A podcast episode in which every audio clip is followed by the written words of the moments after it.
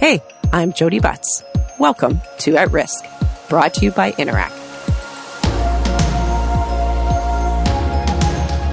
Whether it's in the school cafeteria, the House of Commons, or on social media, your reputation is out there. And they say a good reputation takes decades to build, but can be lost in minutes. So, how should we manage this most personal of assets in the face of constant threat and distraction? To find out, I sought the advice of Canada's 18th Prime Minister, the Right Honourable Brian Mulroney, who is neither a stranger to the slings and arrows of public life nor to the accomplishment of big, important things. Mr. Mulroney is as passionate as ever about Canada, has kind words for many a fellow well met, and be forewarned, he's willing to sell pencils on a street corner to defend his reputation. Whether you bleed blue, red, orange, or green, I guarantee you will enjoy the dulcet tones of his wizened counsel. Thank you for joining me, Prime Minister, and welcome to At Risk. Happy to be with you, Joey. So, before we dig into things, I have to ask how are you doing following your surgery in December? Well, I came uh, surprisingly close uh, to buying the farm in December. Uh, I, I, seem to have recovered pretty well, uh, but there's a complication that ensues, and I may have to have another surgery in Montreal uh, momentarily to make certain that it's all uh, all the areas of danger are covered off. So I expect to be in the hospital uh, for a brief period of time here in Montreal in uh, probably a couple of days. Well, I'm confident you're in capable hands, and please accept our, our best wishes for, for a smooth procedure and a speedy recovery. Thank you very much. Okay, so let's talk a little bit about risk. Now, I wanted to first get your perspective. Have things gotten more personal for people in public life, in your view? I think it depends on the uh, jurisdiction. Uh, I think, for example, in the United States, uh, where there's total polarization of parties and people, I think it has gotten worse down there. Uh, same is true of the United Kingdom in recent years. It wasn't like that uh, when uh, Margaret Thatcher was there, or John Major, or even Tony Blair, for that matter. But it's uh, it's now a, a pretty dangerous place to operate.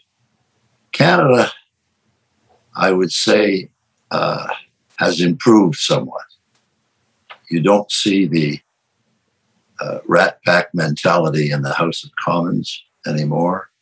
Certainly not enough to speak of. And so I would say that compared with our days in the 80s and early 90s, things have improved in Canada. Well, that's great because there has to be a cost to that to that kind of political attacks.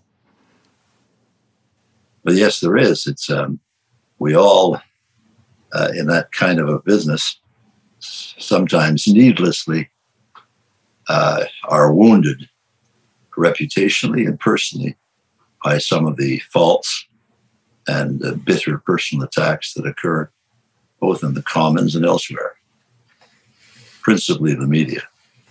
Yes, you in your memoirs you talk about an experience that um, uh, Michael Wilson uh, endured, uh, and it was involving um, some leaks of the budget. And you, I think, quite wisely remarked that it's very difficult when you're seen on TV to be repeatedly denying guilt. Um, it's a conundrum. The more you deny it, the more guilty you look. How how do you try and escape that that that horrible cycle when you find yourself in, in, on the wrong end of allegations? Well, you keep trying, Jodi, as as persuasively and as elegantly as you can. uh, but you uh, realize after a while it's a mug's game. Uh, you can't spend your life denying something uh, which is not true. Uh, and it just diverts you from um, the, the, major issues on your agenda. Uh, but it's an easier story to write. A, a mini scandal or alleged major scandal uh, attracts the attention of the media, or at least it did in my time. And uh, it's it's really a waste of time to try and defend against it. So, what do you focus on instead when when the sort of when when the allegations kind of keep uh, thumping your way? Mrs. Thatcher used to say, "Ron," she called me Ron. Just keep winning elections. That'll deal with your opponents. and that's what I tried to do. I wanted to ask you about. Um, there was a really wonderful anecdote in your memoir that you tell um, involving Elmer MacKay and his advice to you when you were running in Central Nova and the days were were quite long. They started very early uh, and they ended late in the evening following the traditional Nova Scotia political barbecue um, you were you inquired of him about uh, you know maybe maybe the the days could could start a little bit later. And do you happen to recall his advice to you about reputation and, and early days? Well, well, I, I think he said something to the effect that, you know, well, first of all, he disagreed with me very strongly. This is the way it's done down here, and uh, you'll fail to do it at your peril. But I, I think he also related the anecdote of the guy who gets up at five o'clock in the morning and goes to work on his first day, and and then he can sleep in for the rest of his life. So, uh, what we what I did was follow Elmer's uh, express directives and instructions, and thank God I did because uh, it was a heavily contested by election. Uh, unlike most, it was very heavily contested, and uh, uh, we we managed to have a comfortable win because of Elmer's good advice. Absolutely, getting that reputation as a as an early riser, it uh, serves right. you well. that's right. That's right. I've heard Jerry say that to the kids numerous times. So when I was reading your memoir, I chuckled out loud. I'm like, "Oh, this is this is very good Nova Scotia lore here." yeah, it, it is indeed. Jerry Jerry was right well, hopefully the kids one day follow it. We'll give them a break though, given yeah. uh, the lack of structure today in the pandemic. yeah. Um, so, you know, you, mentioned the the House of Commons, and um, uh, how do you feel the tenor of debate? Uh, we for sure don't have the same uh, level of polarization, as you mentioned, uh, as in the UK and the United States. But but do you feel that that the quality of debates in the House of Commons is continuing to be strong? No, not really. Uh, you know, we had in the in the House in those days, you know, John Turner, who was an excellent House of Commons man, and Joe Clark, who was as well. Don Mazankowski and John Crosbie, and Michael Wilson. Uh, we had some big players in the house. And, um, and Ed Broadbent, of course, was a superb House of Commons man. Uh, I don't follow it, Jodi, as closely as I once did at all.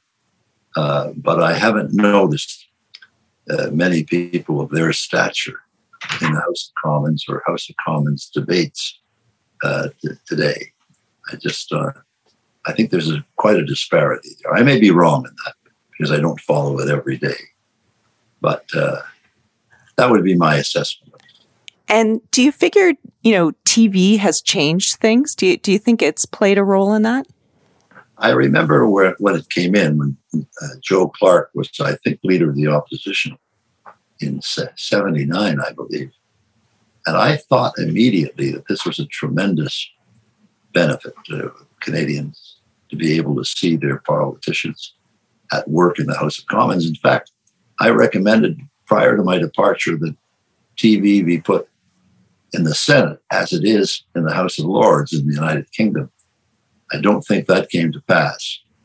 but no, I think that uh, television uh, lends to some weird moments, but by and large, it's been a net benefit for the House of Commons and for the Canadian people. I think people have missed it, right? You know, Parliament by Zoom is, uh, I don't think what, well, I think people are relieved that the work of government can continue even in as serious a pandemic as we're in, but it's, it's just not the same. I don't think anyone thinks it's as good as everyone being in the same room together. Well, I agree, Jodi. And moreover, for example, for, for a new leader of the opposition like Erin O'Toole, this has been a catastrophe for him. Because as the new leader of the opposition, you come in, the House is not sitting. You can't, you cannot maintain a sustained attack on the prime minister or the government. Uh, you can't go out and glad hand across the streets. You can't hold political rallies. Uh, and so you're confronted by the prime minister who stands in front of his home and doles out large amounts of money for every part of society. That's that's that's a pretty tough uh, battle to win. So I think that in recent years, the last year and a half or two years, it's been you know very very unsettling to, to be anything other than a government me- member because it's very very hard to score a point uh, on the floor of the House of Commons when most of the times it's not sitting, and when it does sit, there are very few people there, and the prime minister can come and go as he pleases. Most of all, he prefers to go. So it's hard to maintain an attack against a government for whatever reason. Uh, so I think that the it has not been kind to opposition leaders uh, in the last year and a half. And politics at its best is a people business, right? That's right. I hope an election, uh, you know, if and when it occurs next, um, is post the pandemic. I think, uh, I think an election without door knocking and without in person events uh, not only would it just feel incredibly unsatisfying, but I, I, I just don't think either Canadians or the people putting their name forward would be particularly well served by that. Uh, well, you're right, Julie. And had this occurred uh, when I was elected in Central Nova in 1983, in September of 1983, when I got into the House of Commons, uh, I don't think that um, I would have uh, fared very well because, you know, unless you can get out and, and energize the base, speak at large rallies, entertain the troops, um, and, and have a chance to take your message across the country. This is vital in parliamentary politics, vital that the leader of the opposition can break through in some manner I was fortunate that that they, this didn't happen when I was there, but also that we had uh, pretty vigorous televised debates, which helped me a great deal in 1984. So it's uh, I don't think this benefits anybody except the prime minister, who does who doesn't have to do anything except to dole out money and make the decisions behind that. Although, you know, knowing him personally, you know, he loves events and he loves being among Canadians. I, I, I have to believe there's, there's, I, I agree with you sort of around the, the systemic, um, uh, in, uh, I guess, imbalance in favor, uh, for the government. But, uh, but I have to believe the prime minister really misses, uh, getting out and being, uh, directly among Canadians. Oh, I'm sure he does. He's a great retail politician and he can put on a hell of a show when he's out there. And that too is a vital part of, of politics. You know, if you're just out there in an unsmiling way and uh, delivering a, a message that is as dull as dishwater, that's one thing. But when you get the humor bouncing off the walls and the crowds with you and the, and the cheering, this, this affects the way you perform but it also influences the country who's watching this. And uh, as I say, uh, I remember way back when predicting, and uh, Jerry would probably remember this, that Mr. Trudeau was going to take, or he could take, the Liberal Party from a poor third position in the House of Commons to a majority government. And a lot of people thought I was crazy. Uh, but I, I, I, wasn't crazy. I could see in him uh, some of the qualities uh, that would, would, allow him to sell his program uh, in a in a way that uh, substantially differed from his predecessor. And people are always looking for a difference, a pleasant difference from one, one's predecessor. So obviously, your daughter has joined political life and she's serving uh, the province of Ontario. What advice did you give her about public life? If you want to do it, dear, be yourself. Be yourself. Just never compromise your principles or your values. Look after your constituency first and foremost. Uh, about an hour north of Toronto, it's, Simcoe. Look after your constituents. Make certain that you're one of the survivors in the next election, whatever that is. And while, if you're called upon to serve as a minister, um, do do the legwork, do the tough things to make certain that you you have a commanding knowledge of your department. She has two: the Department of Transportation and um, la ministre des Affaires francophones de l'Ontario. So she has two widely divergent uh, portfolios, and, and she work, works very, very hard at them and tries to move the collective agenda forward. And I'm very, very proud of her, what she does.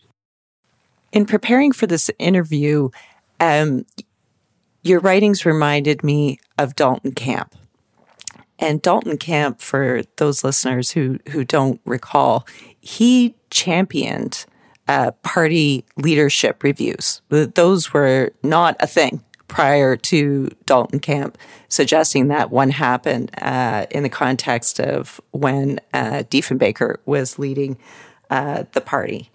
And while, I mean, as party leadership reviews are still a part of party politics, um, but following that, he was made a pariah within his own party.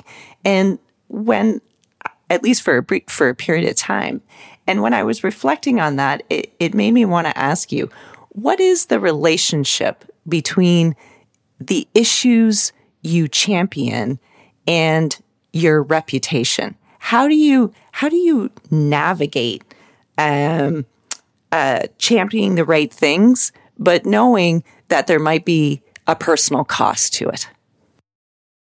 Yeah, well, uh, Dalton brought in and campaigned on the leadership renewal votes in 1965 and uh, irritated Diefenbaker no end. And Diefenbaker did set out to make him a pariah.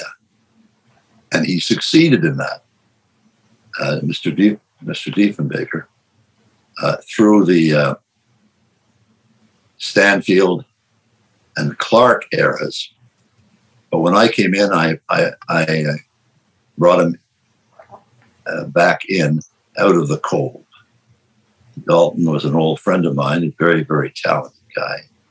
And uh, I brought him into the Privy Council as senior advisor to the Prime Minister. Now, he had some difficulties because he did not know at the time that he should have had a heart transplant, which he did. Uh, Dr. Keon at the Ottawa Heart Institute, uh, just as I was leaving office. And that impaired his effectiveness a great deal, as, as you might imagine. Yeah. But he was brought in from the cold and he performed extremely well uh, in some major files, including the Atlantic Canada Opportunities Agency, uh, where he was the, the brains behind that. And it's still surviving and going on well after 30 years. So, and, and that was the case of uh, Dalton. Uh, with regard to policies, you have to folk remember the following thing, Jodi. History only has time for the big ticket items. History has no time for the trivia and the trash around question period and floating around the rumors of the House of Commons. Um, now, uh, ironically, uh, the latter are the more most difficult to deal with uh, because they make the headlines every day. An accusation of scandal or uh, what have you. That's on that's an eight column headline in any of the newspapers. But what will live on after you is if you fo- forget that and you focus on the big ticket items that will that will be there in history. And Jeffrey Simpson used to say that one of the important things or important criteria uh, to measure the effectiveness of policy is durability. So I've left office about 30 years ago, I guess. And the, the free trade agreement, the NAFTA, uh, the GST, the acid rain treaty, uh, the work for Mandela, these big items are still there, which gratifies me a great deal. And I think we did the right thing. I hope, anyway. And, history has so far vindicated my government in the choices we've made and the defenses we put up. And that's what young politicians should remember. You are going to be judged on what you did while you were there, not what you say you did, and not what you wished you had done, but what you actually did while you were there. Because you're not getting a second chance. Most people don't get a second chance. And, and I'm not going to. So my record is there for history to consider. And um, I hope to be satisfied with the verdict of history. It's that long term view that that really is durable. There's so much daily back and forth, but you've said that you were governing for a better Canada in 10 years, not for better headlines in 10 days. Exactly right. And Sir John himself said, always play the, the long game, always play the long game. And that's what I tried to do. And where the difficulty comes in is when you're under constant personal attack. In many cases, I should tell you, uh, not that it does any good now, that things are completely false or never happen. But you're constantly pummeled uh, by this while you are trying to focus on the big ticket items that will help shape a better Canada. So to keep your eye on the ball throughout uh, a lot of this malice and pernicious attacks, um, that's what you you have to do. Remember, you got to remember that you know a prime minister uh, is not there uh, uh for you know. Look, you got to be popular to get there, but once you're there, you're not there for your popularity polls. You're there to provide leadership. And Canada needs leadership, and but Canadians are highly resistant uh, to change. And leadership requires profound change, bringing it about. And I mean, I mean, you can remember how unpopular uh, the GST was, but it turns out that it was indispensable to the proper functioning of the free trade agreement. There was, there was a commingling there which was indispensable. So you put them together, and you, what you have uh, now and na- uh, with NAFTA, what you have with NAFTA is um, uh, three countries, three friendly countries of about 500 million people, uh, which with 7% of the world's population produces 29% of the world's wealth. So that means millions of jobs in Canada, major investment, new investment in this country, and, and social and economic advances beyond our wildest dreams when we set out to do this in 1985. So, you know, they, they uh, that's the way it goes. I mean, in fact, our trade, just our trade between the three NAFTA countries, is about one, I, I don't have the exact figure now, but about 1.5 or 1.6 trillion dollars a year. There's never been anything like this in world history. And that's NAFTA. So, you, you know, history will tell us whether it was good or bad, but I think it was pretty good. And with all the polarization today and you know uh, i remember you know uh, talking about the introduction of the 24 hour news cycle like that was you know such a big huge thing. But but now you know uh, with social media you know the the immediate commentary on things i think it's sometimes easy to forget how durable uh, the legacy of leadership can be. I mean you give you know a great example uh, out of many. But, you know, NAFTA, I mean, surely it's, you know, undergone such a serious attack. The, the principles of free trade uh, when uh, Donald Trump was president, yet we still enjoy the benefits of that agreement. Not not even someone who was as uh, polarizing and as um, challenging to deal with could undermine ultimately all of the groundwork that led to that agreement in the first place.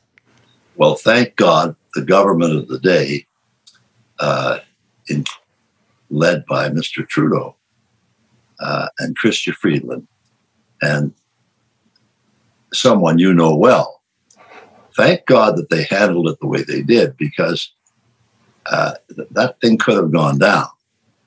And had NAFTA been defeated or sabotaged by Mr. Trump and his colleagues, had that happened, Canada would have lost a major part of the backbone of its, of its economy. And so, uh, you know, I, I, talked about big ticket items. Uh, the biggest ticket item that happened, in my judgment, that happened in the Trudeau government was the skilled and effective manner in which they saved NAFTA. Had NAFTA been lost, uh, you can be certain that that would be the issue in the next election campaign. It wouldn't be COVID 19, it would be the loss of NAFTA. Yes, absolutely. As someone who grew up in a border community in Windsor, Ontario, uh, it's you know uh, the relationship between the two countries uh, preoccupies my mind constantly, and and I yeah. I am grateful that uh, you know we were able to as a country, you know, and I really do mean that as a country, you know, thank you for, for mentioning, you know, Jerry's role and obviously the prime minister and minister Freeland's very, you know, critical roles. Yeah. Um, but, you know, I felt like as a nation, we also you know, did come together. Like there was still good debate, but that, you know, there was a whole of Canada approach behind it. Well, I was invited, as, as you know, by the prime minister to come to cabinet. First time in Canadian history that a former conservative prime minister, progressive conservative prime minister, met with a liberal cabinet to deal with a matter of huge substance, and that was the renewal of NAFTA. And when it was over, I was asked by the media, well, you know, Prime Minister, what are you doing in with a bunch of liberals there in the cabinet chamber uh, on this um, rene- renegotiation? And my response was, there is no conservative or liberal way to renegotiate NAFTA. There's only a Canadian way. And I'm there because I'm a Canadian. And so are, are members of the government. We're all in this together. This is one of those rare occasions in life where partisanship uh, yields only hardship. But cooperation can mean victory, and victory applies to all Canadians liberals, NDP, conservative, whatever. I agree wholeheartedly. Now, you mentioned in an earlier reply that experience of being personally attacked, and and I just wanted to um, get your your views and your commentary on what is the experience of being attacked like? What does it do to your your family? Do do you truly figure out who your friends are? Oh, very quickly, very very quickly. Uh, but uh, what uh, when this you may be referring to Airbus, uh, which was of course a hoax from the beginning, and uh, I was cleared of in courts in Quebec. I was uh, no accusation of wrongdoing ever uh, ever held, and so I had to fight it. But as I said to Mila one day, if I have to sell pencils on the corner of Peel and St. Catherine in Montreal, I'm going to do it because I know that every single one of these accusations is completely false. But I also knew that one of the great unsung heroes of our civilization and, and our citizenship are the courts. Canada has a system of, of uh, the magistrature, which is unparalleled in terms of its competence and its uh, fairness. And I knew that it would take me time to get before a Canadian court. And when I got before the courts, these false accusations against me would melt like a snowbank in May. And that's exactly what they did. And I got an apology from the government. I got an apology from the RCMP. I didn't want any money as a settlement because it came from the Canadian taxpayers, but they did have to pay my legal fees and associated fees in the millions of dollars because they were 100% wrong. And, uh, but it was a hell of a fight and it was a bruising battle. And it was saddening for my, I was looking after my late, my mother at the time, who was very elderly. She couldn't understand what the, what was going on. And uh, my kids uh, bore a, a heavy burden of this and uh, but Mila and I fought it on, and we came out ahead of the game. You mentioned Mila, and one of the things that I find um, so challenging in today's environment is the way spouses uh, are treated. You know, uh, just recently, you know, Sophie Gregoire Trudeau, uh, you know, offered um, to help with uh, with staffers by leading a yoga class. Um, she's an expert in it, um, and she was just trying to be helpful during a time when she knew people are are tired and and stressed. Uh, very difficult period um, to be working uh, in government. Um, and she, you know, the some of the press just really kind of, you know, pilloried her um, and you know essentially made fun of of her offer. And and I know Mila too you know went through all kinds of scrutiny uh, and and attacks. How do we do better for for spouses? I I just feel like um, of course marriage is a partnership but at the same time only one person in that partnership is the prime minister, and and the personal attacks just seem particularly um, off color and and and not good for our public discourse. Well, I've known Sophie for a long time, and uh, she was a perfect young lady then, and she's a perfect young lady today. I saw that nonsense and it's the it's the trivia and the trash to which I referred earlier, Jodi, as was this nonsense at which I about which I spoke uh, publicly as well, nonsense affecting Gerry uh, with this so-called scandal. So in Sophie's case, all she should do is put a smile on her face, and uh, if they don't want to uh, take her her class, her yoga class, that's their loss.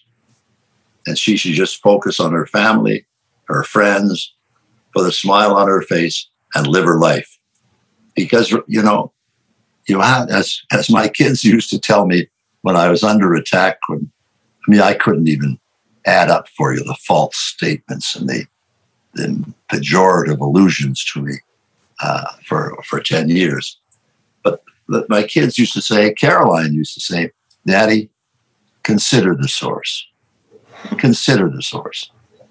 This is not the Pope saying this about you. This is not Margaret Thatcher saying it.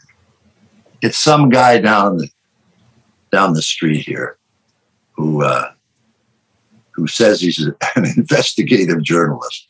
I mean, nothing more hilarious than that. Uh, so well, all you can do is brush it off, keep working, and remember that the verdict of history comes from big ticket items and not the trivia and trash that you and I are talking about around the floor, floor of the House of Commons.